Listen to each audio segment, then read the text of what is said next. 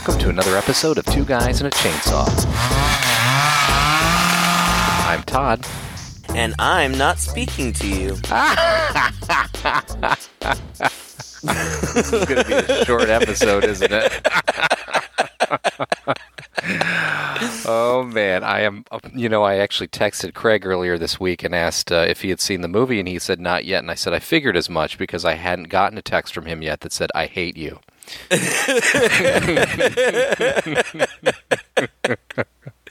you were right. Yeah, I'd been threatening to do a Troma movie here for quite some time, and Craig had never really seen a Troma movie.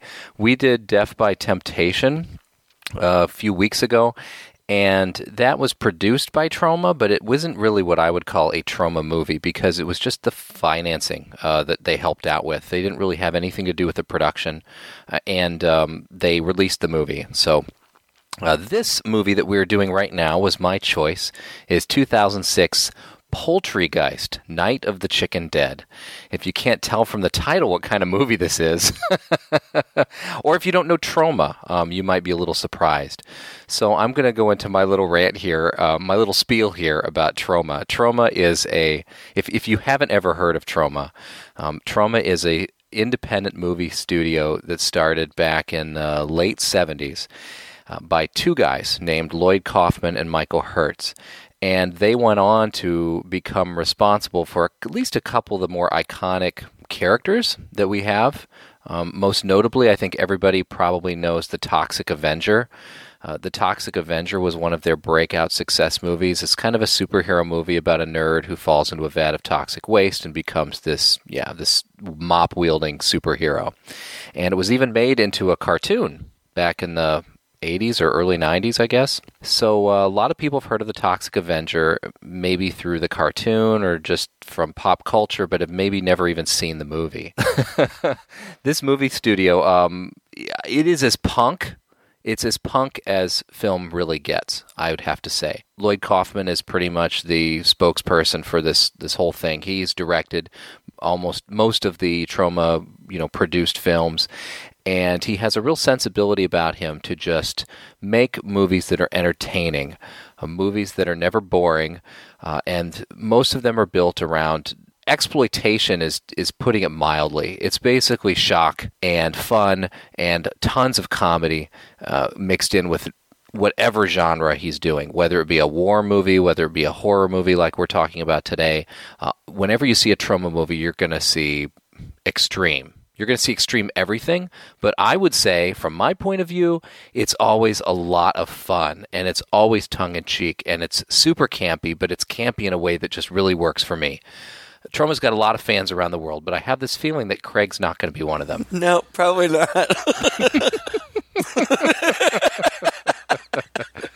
All right, before I turn the mic over to you, I just have to say, I have to put this out there. Um, I saw my first Troma movie when I was mm, maybe 10 or 11 years old. Um, my dad had rented The Toxic Avenger for me, and we both watched it together. And I don't know who was more horrified by that movie, my dad or me. I'd never seen anything quite like it. It is super campy, but it's also really gory. And it was kind of a horror comedy before we had a lot of horror comedy, and the kind of horror comedy that it is uh, is a little different from the kind of horror comedy that I think we're used to, where we're cracking jokes and we're making fun of the genre. This really just mixes in a lot of dumb, juvenile humor with extreme gore and violence, and uh, that's it's so funny to imagine that there's a Saturday morning cartoon that came out of that movie. But as a kid, it freaked me out. Uh, the movie freaked me out. It really stuck with me. And it wasn't until later when I got to be a teenager and I got a little more interested in film and I started to seek out other others of Troma's films, I started to really get a sense of their sensibility. And like I said, it's punk. It's total punk. These guys have been thumbing their nose at the establishment, making these movies regardless, get a huge cult following. Most of their movies um, are produced for like a half a million dollars, and uh, not all of them are successful. Not all of them make their money back. In fact, most of them don't. But they still manage to have this cult following around the world, so to the point where people will work on their movies for free and that's the only way they can get them done so cheaply is so much volunteer slave labor on these things they, are truly labors of love no matter what you may think of them So, Craig, what did you think of them? Okay, so if I were a straight white 13 year old boy having a sleepover with my buddies and we were like maybe sneaking a couple beers out of our parents' fridge or something, this movie would be awesome. Um, because every line is a dick joke or a poop joke or a.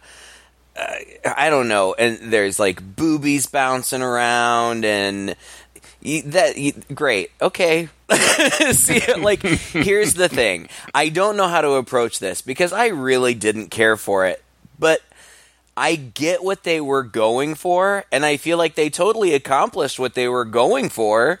So, how can you really be critical when they succeeded in what they were going for? I mean, it, it's meant to be raunchy. It's meant to be stupid. It's meant to be. It's not meant to be taken seriously. And so I get it. I get what they were going for. It's just, it's so. It's so stupid. like I could, like I could just feel my brain cells jumping ship. Like That's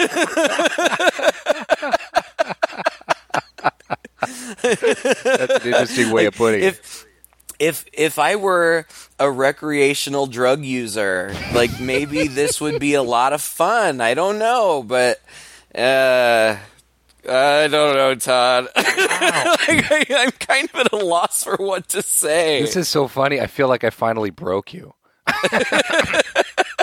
Because you and I are usually on the different sides of this. You know, you're usually the guy who says, oh, "I love the raunchy stuff." I, you know, I, I, I'm a kid at heart, and the juvenile humor doesn't bother you as much as it seems to bother me. So I don't know. I just have this big space in my heart for this kind of movie when it's done right, and I just think it's really funny that you you dislike it so badly.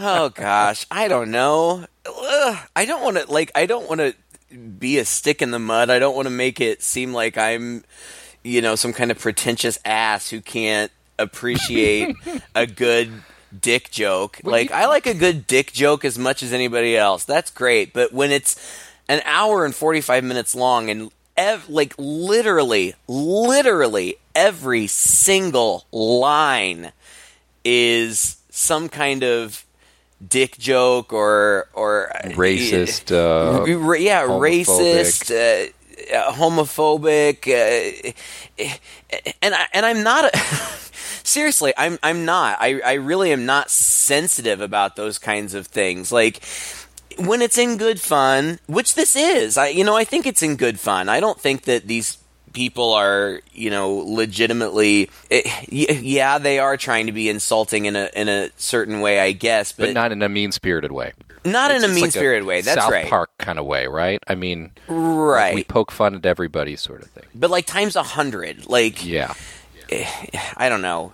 I just and and I like I'm I'm trying to take notes over this movie and I'm like what am I supposed to write down? Like when when every single line is a joke like I can't keep track of all that like I don't even know I don't I don't even know what to single out like oh and then there was this funny part. No it's not like oh and then there was this funny part. It's like the whole movie is a gag. Like the whole movie is a gag and it's fine. Like honestly like i should probably save this to the end. Like this this feels like a wrap it up kind of Comment. statement. But and i've said this before if you're a fan of ours and you've listened to our especially our older episodes you've heard me say this before. If i were having a halloween party and i had a tv set up in every room this would be a great movie to have on in the background because it's so ludicrous. And you could watch a minute of it and laugh. Or you could see what was going on on screen and be like wow that's crazy and ridiculous and that's fun. But to sit down and watch it for an hour and 43 minutes or however long it was it, it was a little much for me and you know, I'm I told I told my partner I'm like, uh, I have to go watch a movie about zombie chickens now, and he was like, okay, whatever. And then I was watching it, and he was walking, you know, back and forth through Oh, the living room where I was watching it, and like he would just see the things on the screen, and he would be like, oh my. God, what are you watching?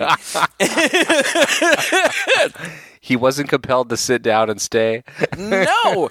And and this morning when I was getting ready to do it, he's like, "Are you excited to talk about your zombie chicken movie?" And I was like, "I don't know." And he was like, "Well, make sure that you talk about the butthole shooting out the poop part." And I was like, "Oh, you mean that one part? No, like that happens like 14 times. It's not like that's just one time. Like that is a major motif in this movie. It It's is, a close up of a butthole shooting out diarrhea and, and and like of the hour and 43 minutes that this is that probably takes up a good 10 minutes of it like That's probably true. Y- There's a lot of fluid happening in this movie. I, you know, I think the very first time I saw this, I uh, I do remember it feeling awfully long. Uh, and I don't know this time around if I was just in the right mood or if because I knew the general story arc and I knew what was coming more or less. I mean, I only saw it once before. It's not like I've come to this movie again and again. Um, Right. but I remembered it, it. It just seemed like the quintessential Troma film for us to do because it it kind of uh, is is is distilled purely unadulterated Troma stuff. And you're right, it's a gag a minute. Not most of their movies aren't like this. I would say their later movies have become like this, and I think it's because they're competing against a society that's really crept up and and and done what they were doing much better than they ever did it. And so they've just got to go ultra extreme in order to compete anymore. If you look at South Park, for example, and, and there's actually a big Troma connection between uh, Trey Parker and Matt Stone, and they, they were big fans of Troma, and they approached Lloyd Kaufman uh, to help them with uh, fund one of their very first films before they were doing South Park, uh, called Cannibal the Musical, uh, which is a fine little movie, and it's a Troma f- Troma movie. Lloyd Kaufman didn't direct it, but it's uh, very much a precursor to what South Park would eventually become in their irreverence and their kind of humor, their tongue-in-cheek nature. But they kind of took what Troma used to do and did it considerably better, a little more sophisticated, if that can be called. I don't really consider South Park sophisticated, but it's it's got its own sophistication, you know. yeah it's a little smarter it's a Smarter. little more it's a little more on the pulse of contemporary pop culture and stuff Yeah, seriously, like I get what they were going for, and I'm not gonna say that it wasn't funny. Like it was funny, it was funny, but like I teach high school, and I, I hear this stuff, All you know. In the hallways, and and when kids think I'm not listening, and it just strikes me as juvenile. And like Yeah. you, you mentioned, uh, Matt Stone and Trey Parker. Or am I mixing up their last names? I yeah, don't know you got it. they were supposed to be in this movie. The main character, Arby, um, talks about, and excuse me, like I am a public school teacher, I don't use these words, but they were supposed to play his retard parents. It's you ditching me for college. I'm not ditching you, Arby. And I think you should come with me. There's still time to apply. Wendy, my mom's a retard and my dad's blind. I mean, how am I supposed to take care of him if I'm off somewhere getting smart? And uh, it just didn't work out, like for whatever reason. So I, I know that they're fans, and you know they're smart guys. You know they're Oscar nominated guys, and they know what they're doing. And so the fact that they draw inspiration from this type of thing, I get it. I get it. it's just, uh, it's just, it was just a little much for me. It was just a little much for me. It's overload. It really is overload. You got to know what you're getting into with this movie, and I told you not to read anything about it. I I purposely didn't. want you to know what you were getting into. That's that's my fault. But um, we really shouldn't go beat by beat through this movie. I, I don't think it's like I don't you think you can, You can't. yeah. It's, there's too much. There's too much going on. So let me just give a quick overview of what the plot is, and then we can kind of talk about some different points and, and pick out the things that you know we do like. I mean, there's got to be something you liked about this movie. Yeah, yeah. There, Okay. there are some things. So uh, basically, it starts out there's an ancient Indian burial burial ground uh, in Tromaville, which most of their movies take place in Tromaville, and there's a guy and a girl in there. Her guy's name is Arby, and the girl's name is Wendy. Later on, we're going to get a manager named Denny, a dude named Paco Bell, a guy named Carl Jr. This is the level of humor we're dealing with, right? Because all Right. this takes place about a fast food restaurant that gets uh, built upon this ancient Indian burial ground. So it's clear that they're poking fun, and they do do a lot of poking fun at different horror movie tropes throughout the movie, but definitely not in a sophisticated way. It's very much uh, in a punch in your in your face, you know, kind of way. They're dry humping. in the Yeah, okay. cemetery. Yeah, This scene we got to talk about. This is this is yeah, I like this scene. I I would say that this was my favorite scene of the movie, and it did a good job of setting up for what was to come. Um, but I could have just seen this scene and been done, and that would have been okay. but no, I did like this scene. So, but I would much prefer to hear you talk about it. oh my gosh. Uh, all right. So uh, anyway, Arby and Wendy are recent graduates from high school, and they're making out. And uh, he says a line I think was hilarious. He says, some, Gosh, Arby, you're the best dry humper in school. Oh, thanks, Wendy. That's what the guys on the basketball team say. Yeah, that was funny. anyway, she ends up taking off her shirt, and they're going to go all the way. So they're they're banging there in the cemetery. And at the same time, all of these zombie arms start popping out of the ground and start clawing at them, but they don't notice. The gag is, oh, Arby, your hands, it feels like they're everywhere kind of situation. Mm-hmm. One of the zombie hands pokes a finger right up his butt, and, uh, and, it breaks off in his butt. And but they're interrupted. This whole scene is interrupted by a guy with an axe, and I think all the zombie arms retreat into the ground at just that moment. And this guy with the axe comes ag- against them, and she screams, "Oh, you're thinking he's coming to murder them!" And she's like, "What's that in his hand?" He says, "You you mean the axe?" And she says, "No, the other hand." And he's jerking off with his other hand. He's and and the movie, you know, you'll see male anatomy or representations of male anatomy quite liberally through this movie, as well as female anatomy, and uh, they run off basically. And the next scene that we get is of the American Chicken Bunker restaurant on the site of this ancient burial ground, and there's a big group of protesters out there protesting uh, corporate America in general. I guess in their small town, this chicken chain came in and they're afraid it's mm. going to push out mom and pop. It's kind of like the Walmart protest thing. And, it- you know, that's sort of the thin thread of social commentary that this movie is built on is this anti corporate conglomerate message. And he comes back and uh, to that site, and I don't know why he thinks he's coming back to the, why he's coming back to the site. He wants to revisit the memory or something, but he's surprised to find that there's a chicken shack there, uh, and uh, he sees his girlfriend is in the protesting group, but she's making out with another girl, uh, and that shocks him. And it turns out that she's a member of Clam, the college les- the college lesbians against mega conglomerations, uh, and he gets so upset by this uh, that he goes into song. And so this is a musical as well. I, I you, you probably weren't expecting that either. That was the only thing actually that I did know because the only thing that I did, like, usually when I'm preparing to take my notes, I go to the IMDb page and I write down the title and I look and to see what year it came out and I look to see what it was rated and how long it is because I want to know what I'm in for. Um, but right there underneath uh, all that is always the you know what genre it is, and it said comedy, horror, musical, and I was like. Really, musical, and uh, and it is. You know, there are several uh, songs.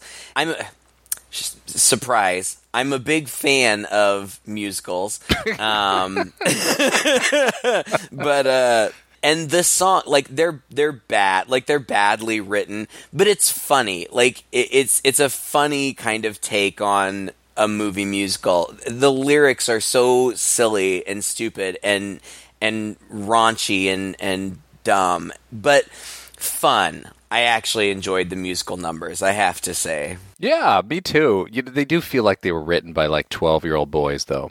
right The words. i think the music itself could have actually been pretty good if it if it hadn't all been put together with you know a synthesizer and a computer, more or less. right The sound quality of it all is kind of it's just a poor mix. It's it's it's poor orchestration and all that. But but oh, the, the, songs are pretty solid for what they are. Right. Well, and, and that's the thing. Like I, the lyrics, though they are dumb, they are funny, and I think that the the fact that they are set to music because it's it's it's very much in keeping with the rest of the movie. Like the the lyrics are are what you would expect to hear in any of the dialogue, um, but because it's set to music, it just ups the camp. When I rolled out of bed today, little did I know Wendy was gay. She dumped me for some hippie ho with hairy pits and a studded nose. She eats a snatch just like a pro. In a Jenna Jameson like dyke porno. So none of them are amazing singers or anything. Like they're fine; they can carry a tune. It's fine. Um, but like they're like production numbers, like song and dance. Like so, you've you've got topless lesbians doing kick lines and you, like all, like all kinds of crazy, crazy stuff. Um, and and that was funny. I I, I, I, seriously, I'm sitting here feeling bad about being too critical of it because, honest to God, like they they knew what they were doing. They Hmm. this is the type of movie they were trying to make. And they do it very competently. Yeah, right. So Yeah.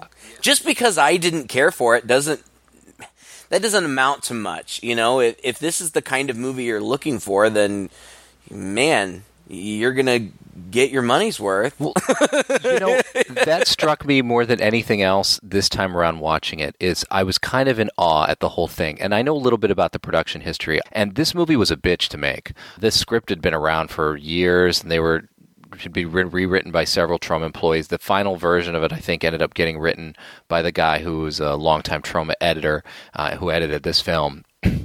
Lloyd Kaufman directed it, and they actually had a really hard time raising money for it, as they often do. Kaufman and Herz both pitched in their own money, as well as um, dipped into some retirement savings in order to fund the movie, and sent out a call. And people from all over the world, quite honestly, like over 300 cast and crew members descended upon this place where they shot it, and all of them worked for free. I mean, most everybody on this movie worked for free, but the conditions were horrible because you know the they're they're cheap. You know they're they're Yeah. cheap, and everybody had to know what they were getting into. I think they rented out. They used they shot all this at an old abandoned uh, McDonald's somewhere Yeah. near New Jersey uh, or New York's New York upstate, and then uh, nearby there was an abandoned church that they rented out, and there were seventy people staying in this abandoned church while they were shooting this movie and only had one working bathroom and you know people were dropping out left and right but you know there's a hard enough core group of people who wanted to do, to be a part of a Troma film that they stuck through it and did this so you know and and I I respect that. You know, like that's cool when people get together and have a, a common vision and and you know they want to get something done and they're willing to put in the work for you know peanuts or whatever like that's cool so i i have a lot of respect for the people who were involved um, and I can only imagine that this was really super fun to work on. I mean, n- not fun to be living with 70 other people in an abandoned church with only one bathroom, but um, to, you know, to be putting something together and, and just having a good time. Like, Yeah. that's, that's, that's awesome. Yeah So and, cool. and coming around to my point you know it doesn't look like a movie done by a whole bunch of volunteers on an absolutely shoestring budget. Um, the effects in there more or less are quite good and abundant all practical. It's shot on film. I thought actually the acting i mean it, they're all hamming it up. They're all Yeah, pretty purposely hamming it up but but that can also f- flop. Not everybody can ham it up well and i felt Right. like more or less everybody was doing a quite a damn good job. Like I felt like you could probably take any one of these actors in this movie and maybe put them in a legit film and they would be able to hold their own. oh yeah, yeah, I agree. And another thing that I appreciated about it was that um, you know they they're they're making they're indiscriminate about who they're making fun of. You know, they're making fun of kids, they're making fun of gays, they're making fun of black people, they're making fun of uh, Islam. people with dis yeah Islam. They're making fun of people with disabilities, but they have a diverse cast, and Yeah. it, it, it seems like everybody's in on the joke, and it's just in in good humor. You know, it's it's it's not mean spirited. Like I, I didn't count or anything, but I specifically remember, you know, that there's there's one cast member who is clearly really has a physical disability and is in a wheelchair and like they're they, they just pop up in and out and and despite the fact that the movie is is throwing around the word retard and and talking about you know people with disabilities and stuff i didn't get the sense that they were legitimately being disrespectful. I just thought that they were playing with these uh gosh i don't know. You know, you know they were they were trying to be Subversive, subversive comedy. yeah yeah. Yeah, yeah it's what it is. You know, like we, you know, the court jester is the only one who can get away with, you know, making fun of the king. You know, comedy has always kind of been in that realm, and that's why we can um, kind of um, forgive. We're, we used to be able to. Let me put it that way. It seems like Yeah. recently we're having a really hard time with this. yeah and and I don't want to go off on another tangent, so I might just end up editing this out later. But you know, I don't know okay. if you've ever seen uh, comedians in cars getting coffee with Jerry Seinfeld on um, on Netflix, but you know, he he talks with different comedians of different eras, and that seems to be this common thing that keeps popping up. It's about how it seems like comedians can't even do their jobs anymore because Yeah. this subversive comedy just get completely gets taken seriously, and uh, comedians can't explore dangerous territory because then they get raked over the coals and you know kicked off of projects and whatever you know they're sort of their lives ruined by the social media mob you know somebody was offended by something and now i no don't get me wrong i mean i think i'm not one of these guys that says pc culture is terrible because I, Right. there's, a, there's a reason for it you know we don't Right. want to make fun of people and stuff. But there's a certain point where it feels like the pendulum has swung just a little too far, and um, we've lost a little bit of what we were able to give to you know i yeah accept. You I, know what I'm I? I totally know what you're saying, and it is kind of a tangent, but I think that it's worth talking about. And I think that a lot of that comes from the fact that everything is filmed today. Yeah. Like, you're on camera all the time, and it's very easy to take things that you see in a video clip out of context. Mm. Um, and comedians, it's it's kind of their job to make fun of people and and to make fun of themselves too. And um and I get it. You know there are just jerky people who are legitimately nasty and mean but then there are also people who are just trying it's kind of the difference between laughing at somebody and laughing with somebody. And Yeah. and this movie you know it, it didn't seem it it didn't at all seem mean spirited to me. Um, even though you know the language is coarse and um, it describes or, or excuse me it portrays some people in negative light but it, it's just for comedy. You know like we know that not all lesbians are militant you know protesters or whatever. Like we know this. We're we're not stupid but it's a stereotype and it's kind of funny to exploit you Yeah. know? Like, and and in the and in the way that they do it you know like the, that group clam or whatever. Like it's it's so silly. It's so silly but it's funny. And eh, then and then, you know, so you've got a group of militant lesbians, have them all take their tops off and do a, A dance number,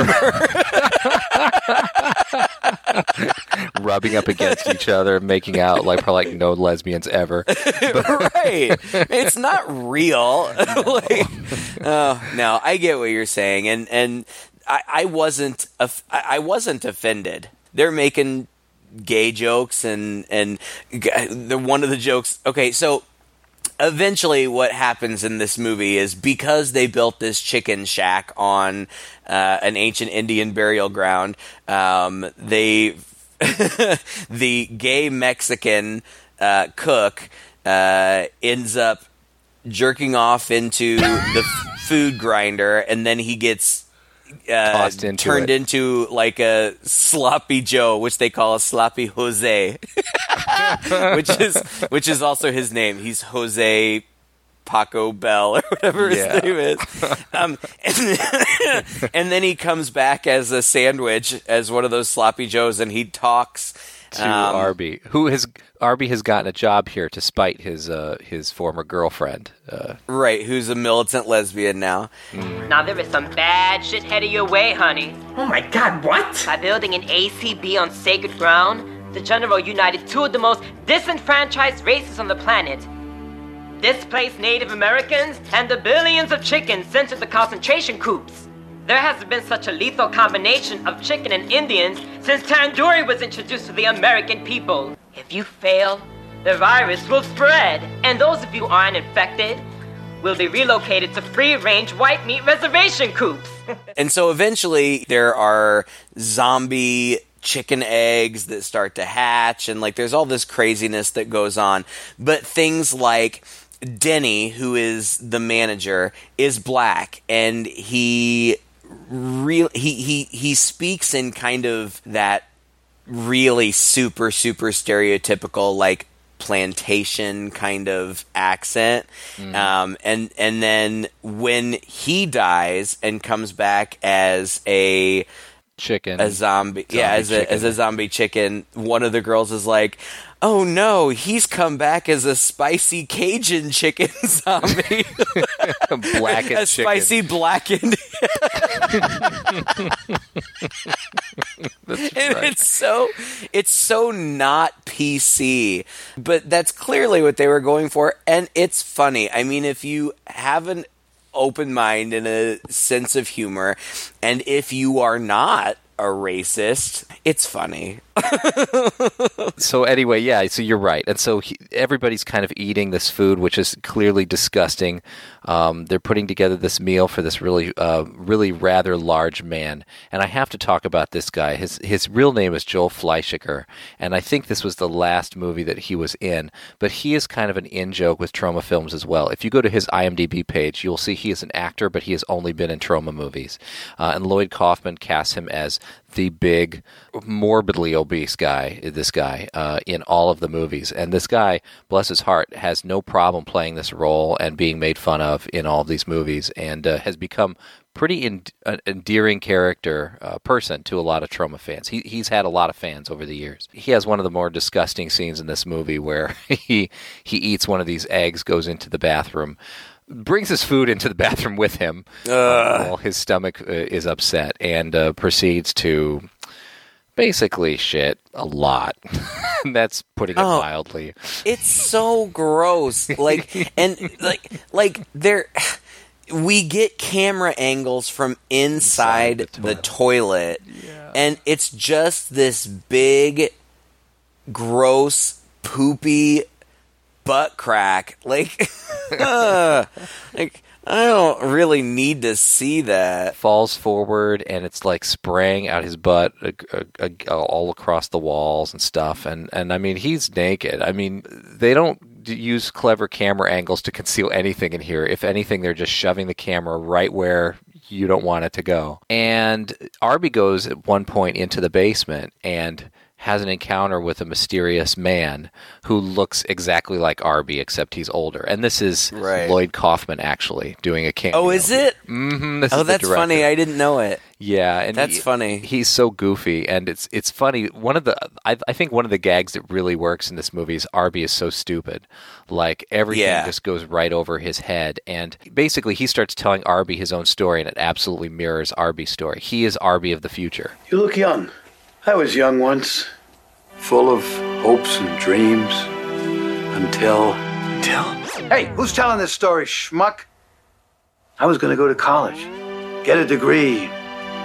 But mom, mom was a retard, and dad got blind, and Had to support him, so I took this shitty job at American Chicken Bunker and been here ever since. Huh? But I don't mind. Another 13 years and I'll have enough money to be reunited with my best girl at college. Wendy.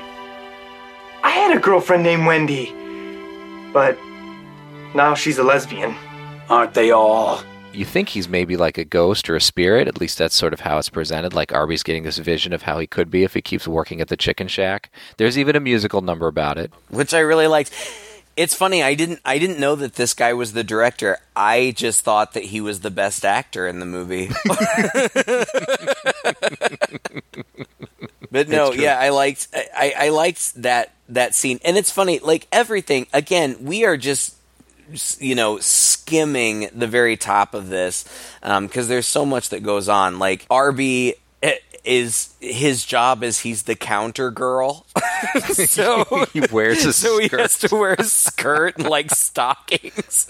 And like when he and his older self are doing this number together like this song and dance number like they keep flipping up the backs of their skirts to reveal that they're wearing thongs. Like it's just their butts and thongs and oh it, it, it was a it was a funny song. Like the oh gosh it's it's funny it's so Yeah. silly And and um, if you're looking in the background throughout the whole thing, especially down here in the basement, like for example, there are all these boxes stacked up, and if you're really looking carefully, you see all these funny labels on the boxes, like like uh, chicken parts, or uh, beaks and wings, or Vietnamese children, or German style Luftwaffles. Uh, just all these. It's like Mad Magazine. Yeah, yeah. The movie's kind of like a, a, an over the top Mad Magazine in a way. That's a good comparison. And I loved that magazine when I was an adolescent. So really, maybe I would have liked this movie in those days too. Yeah. I'm just far too ma- I'm far Too too, mature. mature. for it now.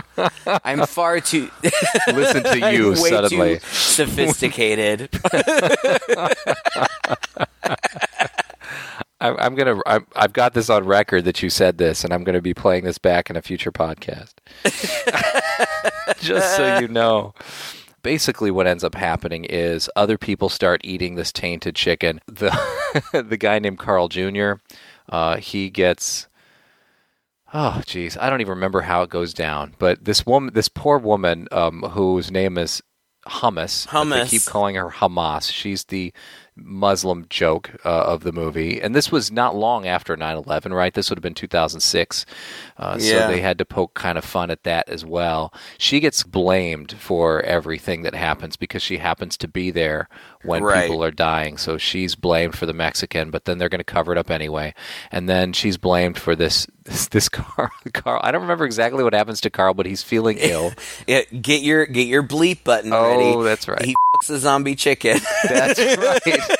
That's right. and it like clamps down on his wiener And and becomes a so monster, like he yeah. he runs out into the kitchen and is like get it off get it off and hummus uh, like tries to use a A mop. a mop handle to like smack it off, but it doesn't work. And uh, so the guy turns around and bends over. It's like, do something. So she takes the mop handle and shoves it all the way through his butt, out through apparently his wiener, and Which pops the chicken off. So it, it comes all the way out, so it looks like a big wooden wiener sticking out of the front and I thought he was dead for a while, but he's not. Um, and and like it's just the little things like he. I thought he was dead, and then he's not, and he wakes up and he says something like. Look at the size of my woodcock, or something like that, and like it shows that the tip of his penis is like Still on the yeah is on the tip of the handle and then later he comes back as a zombie chicken and he's walking around with that giant woodcock and it, and it gets stuck in a piece of equipment, so he can't get down the hallway. That's what saves the rest of them. It's kind of, oh it's so silly it is silly. oh, anyway, when he's coming out, I think he sprays a whole bunch of goop all over, uh, you know, blood, Again. Whatever, disgusting stuff is always spraying over everything. It sprays all over the chicken and taints it. Uh, in the meantime, the restaurant gets visited by the Colonel. So there's a Colonel type character who found Well, the it's the general. The He's general. The colonel. He's That's the right. general. He's right. the general. and he has a whole song and dance number and it's kind of funny and it's about like the he's singing with the the militant lesbians and they're singing about you know like corporate america and how it's destroying the mom and pop shop shops and stuff and um, but the the funny thing, you know, he gets he gets in there and like these deaths are happening all around, and he just keeps wanting to like keep them quiet because it's the grand opening and there are these protests going on, and so there are reporters all around. So he just wants to keep everything hush hush. Eventually, you know, after uh, the wiener spray gets all over the chicken. His big idea is to just take all these buckets of chicken out there and give them to the protesters and the reporters, and so they'll get hooked on them, which works, but like the chicken once it's been contaminated is just disgusting like it's covered in like this green slime and like it's got these boiling pustules that are like popping and like squirting juice out and stuff the people are eating the chicken and somebody's like Hey, General, what are these tiny little bumps all over my chicken? Um, those, um, those are, uh, our new flavor pods. Ooh, flavor pods. I had difficulty watching this movie because there were several times when I literally thought I might throw up. Like- oh, really? oh yeah, like when they were imagine. eating when they were eating this stuff and it was so gross. I can watch Freddy Krueger disembowel somebody and have no problem, but watching these people eating this disgusting food, uh, I almost couldn't handle it.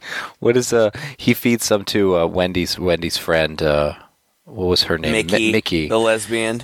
But she's not. She's not really a lesbian. It was a trick all along. She was Yep. in it with the general Yep. to just bring publicity to their grand opening or whatever. That's the big twist. yeah. and then pretty soon basically the whole everybody's infected and so then we just get this back to back big gory mess this was just a major practical effects extravaganza with all these sight gags and all of these um, creative ways in which these zombie chickens were uh, these people who had turned into zombie chickens were taking at, taking each other out. I mean, there's so much stuff. But like a guy like suddenly grows breasts all of a sudden, and when they take his That was off, my favorite one. they're two eggs, and these two little chicks pop out of the eggs, and a zombie chicken starts feeding the chicks. yeah. oh, there was all kinds of stuff that, uh, like uh, an old lady zombie chicken, and like seriously, like these are just people in moderately good makeup, beaks and feathers, like they're mm-hmm. half zombie, half chicken. Like this this old lady who we've seen from the beginning, but now she's a zombie chicken. She peels this guy's face off and then she sits down across from her husband and she says, "I know it's full of fat, but I just love the skin." and she starts eating his face. that honestly was the part that almost made me want to vomit. it's the little things. and just like silly things like some of the people most of the people have turned into zombie chickens but some of them haven't and so the zombie chickens are are like chasing and killing the ones who aren't and then like there's one point where this male zombie chicken is chasing one of the lesbians and uh, she happens to be a very buxom lesbian and she gets up and on the table and like her boobies are shaken and she notices that like he's enthralled by that or something so she just takes off her shirt and just like starts just shaking her boobs And he starts dancing too, and then we just cut away. I was like, wow, she figured out how to get away from this. It was so weird. There's no shortage of boobs in this movie. No, all kinds of things going on. the The employees turn into the zombie chickens. Um, you've got the cage, the blackened Cajun chicken guy and then the general turns into like this great big like first he turns into a great big giant egg and then he hatches out and he's this great big zombie chicken and so they're fighting all these folks and uh, eventually they carl with the mop penis he attacks but they get him down and uh, arby's like I know somewhere deep within the bowels of this creature you become lives the soul of the beautiful, racist, animal fucking inbred trailer trash I know and loved. So please tell us, how do we stop them? Whiskey. Carl, I need you to focus. First, tell me how to kill them, and then I'll give you a drink. Alcohol, Arby. Alcohol. Fine, be an asshole. And so the gag is that alcohol is their weakness because alcohol is the weakness of Native Americans. like, Oh my gosh. it's, at It's so wrong. It's it is. It's so wrong. At some point, Arby Arby doesn't get it because he's so daft. But and then some more things happen, and like eventually Arby and Wendy, yeah get cornered. They get cornered by a keg, and Wendy's like, "Look, Arby, beer," and he's like. Now is not the time. and then he goes into this whole monologue where he reflects back on hearing all of these things, and it culminates in him saying, um, Oh, yeah, everyone knows Native Americans are fucking drunks. and then and then when it cuts back from his monologue, she has already tapped the keg and killed all the zombies or Yeah. like the ones that were attacking them. So alcohol is their weakness because they're oh. Native Americans. Oh, and yeah, gosh. again, it is so bad. And and there there's even a joke where like yeah, obviously that's their biggest weakness. I mean, unless we have some smallpox around. Like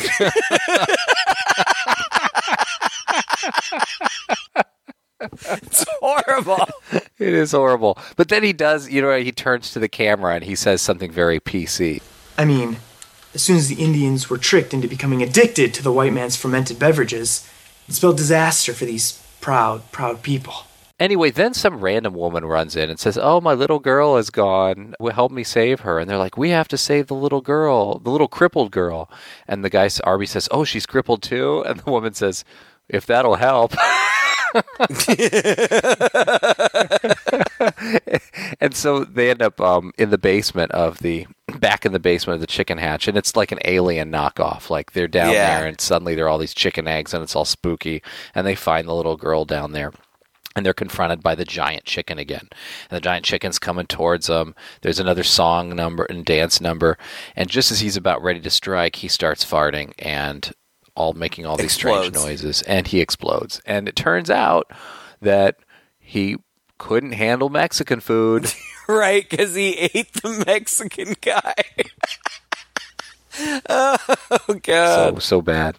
So um yeah, so they're all dead. There's a big song and dance number. Paco Bell has saved the day. the only thing I, I I feel like we can't before all this happens. Mickey, the faux lesbian, she thinks she's going to escape by putting on the chicken mascot suit, and she goes out, and we don't really know what's happened to her. And then she comes back, and she's in the chicken suit. But then when Wendy takes the chicken suit off of her, she's a chicken zombie, and then she tries to bang uh, Wendy with.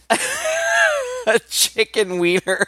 Like, like she like she unzips her pants and pulls like this chick. Like, it's like a a huge wiener with the chicken head. At first, Arby thinks that like they're just getting it on, and he's all mad about it. But then he comes back and. uh he sees what's going on and he grabs the chicken winger the chicken wi- the chicken penis and he's like I get you off?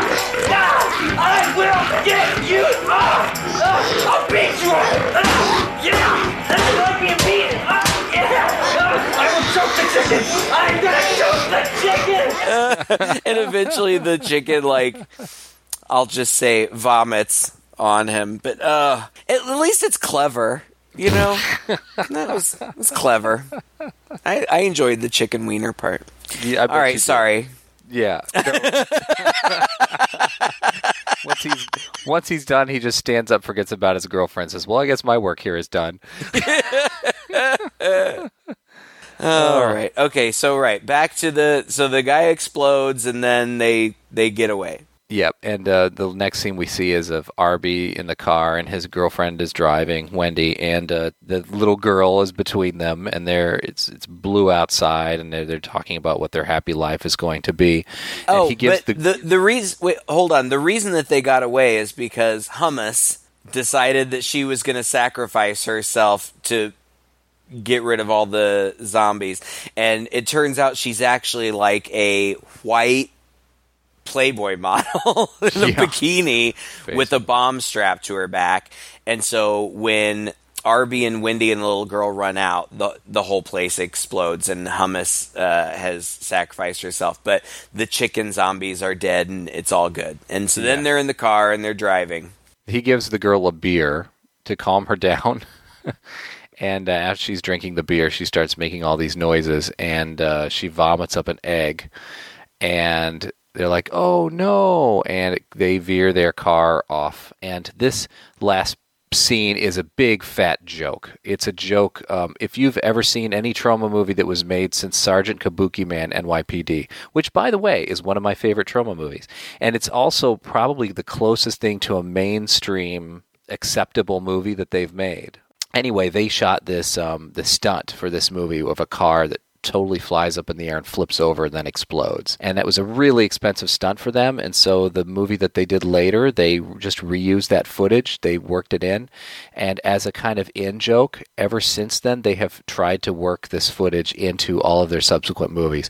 Even when they're not even driving the same actually they're usually never driving the same car but it's a huge joke and that's how they end this movie which is pretty funny if you follow Yeah. Troma that they would actually end the movie with that that stock footage It's funny because I, I didn't know that, but I assumed that that was the case. I assumed Mm. that they just pulled this footage from a different movie. Because yeah you could it- tell yeah, it doesn't look anything like the rest of the movie. Yeah. yeah yeah so it flips over and explodes and And everybody's dead. too. yeah the end And then there's a, then there's a fun Poltergeist song with a little bit of Michael Jackson thriller choreography. yeah uh, what a movie huh Yeah, I I don't know. I mean, again, every time we watch one of these bad movies. It's always so much more fun to talk to you about it than it is actually to watch it. But I don't know, you know, it's it's an oddity, you know, and and maybe not really in the world of Troma, but this is the only one that I've seen. So um, it was an oddity for me, and uh, it's just one of those things. Like I, I'm glad I saw it because you're a completist I mean, I can. I mean, I, now I can say I've seen one, and I, I'm not dying to now go out and you know review their catalog or anything, but it was different. Did I enjoy it? No, not really. Can I appreciate what they were trying to do? And can I say that I think that they succeeded in what they were going for? Absolutely. Um, it's juvenile. It's dumb. Um, there are certainly entertaining moments. I particularly enjoyed the musical numbers. There were parts of it that totally grossed me out and made me want to barf, but you know, I think that's what they were going for. Uh, and so, you know, I'm I'm not going to say that it was terrible because I think that they legitimately accomplished what they were trying to accomplish, and so I commend them for that. It's just not my it's just not my bag, you know. Yeah. I'm going to go out on a limb here, and I'm going to say that maybe this is possibly the best movie they've ever made. Wow. Because it is so competently done. Uh, it's so funny. It's well acted, and set aside the fact that the humor is super juvenile um, and that it's super gross visuals and things like that. The special effects are quite good for the most part.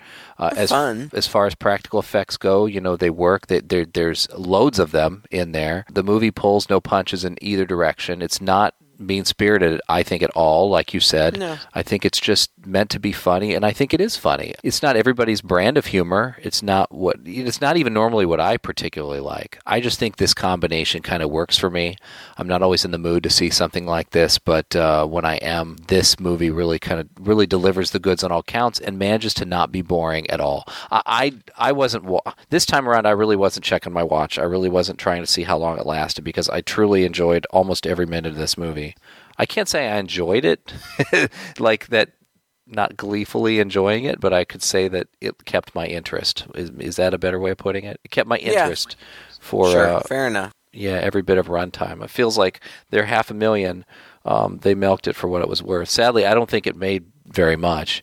Um, maybe it made a lot more on DVD re-release, but in the theaters it only made like twenty-two grand or something like that. I read a funny story about how some guy went to a video store and, and bought what he thought was going to be a DVD uh, laser cleaner, and for some reason, whatever reason, this movie was what he got, and he thought that it was so profane that he threatened to sue.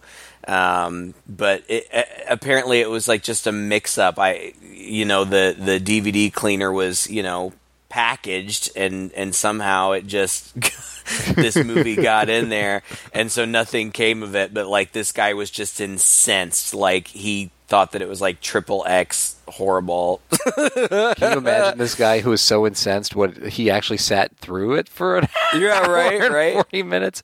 Oh my god, this is horrible! I've got to watch more. this guy wouldn't have gotten past the first five minutes if he thought it was really that terrible. Sounds like he's trying to get some money. yeah. Well, Craig, I'm I'm glad to finally introduce you to Troma Films. and, Oh, uh, thank you. What a movie to do it on. They're most extreme, I think. Really, they're most extreme. No, it's it's pretty representative of their oeuvre as a whole. Well, and, and to to be fair and to be honest, I'm glad that I know now. You know, I've known about them for a long time, but I've never seen any of their movies, and now I've seen one. And honestly, if this is really representative and maybe you know one of the best represent representations of uh, what they do, at least now I know. I like to learn things. You are a lifelong learner, a student of film. Welcome to Poultrygeist, Night of the Chicken Dead. All right. Well, it has been a lot of fun talking about it. Thank you guys so much for listening. If you enjoyed this podcast, please share it with a friend. You can find us everywhere fine podcasts are sold or given away for free. And um, you can also find us on Facebook, where we have a page. You can like us there. Let us know what you think of Troma, Poultrygeist. What is your favorite Troma movie? I'd actually be really interested to hear that from our, our listeners. You can also go to our website, twoguys.red40net.com, where we have a huge back catalog of 139 episodes. Holy crap! Yeah, we're really we're packing them in. So we got 139 more plus in the future, hopefully. And uh, if you have any requests of movies you'd like us to do for one of those, please send us a message. Until next time, I'm Todd And I'm Craig. with two guys and a chainsaw.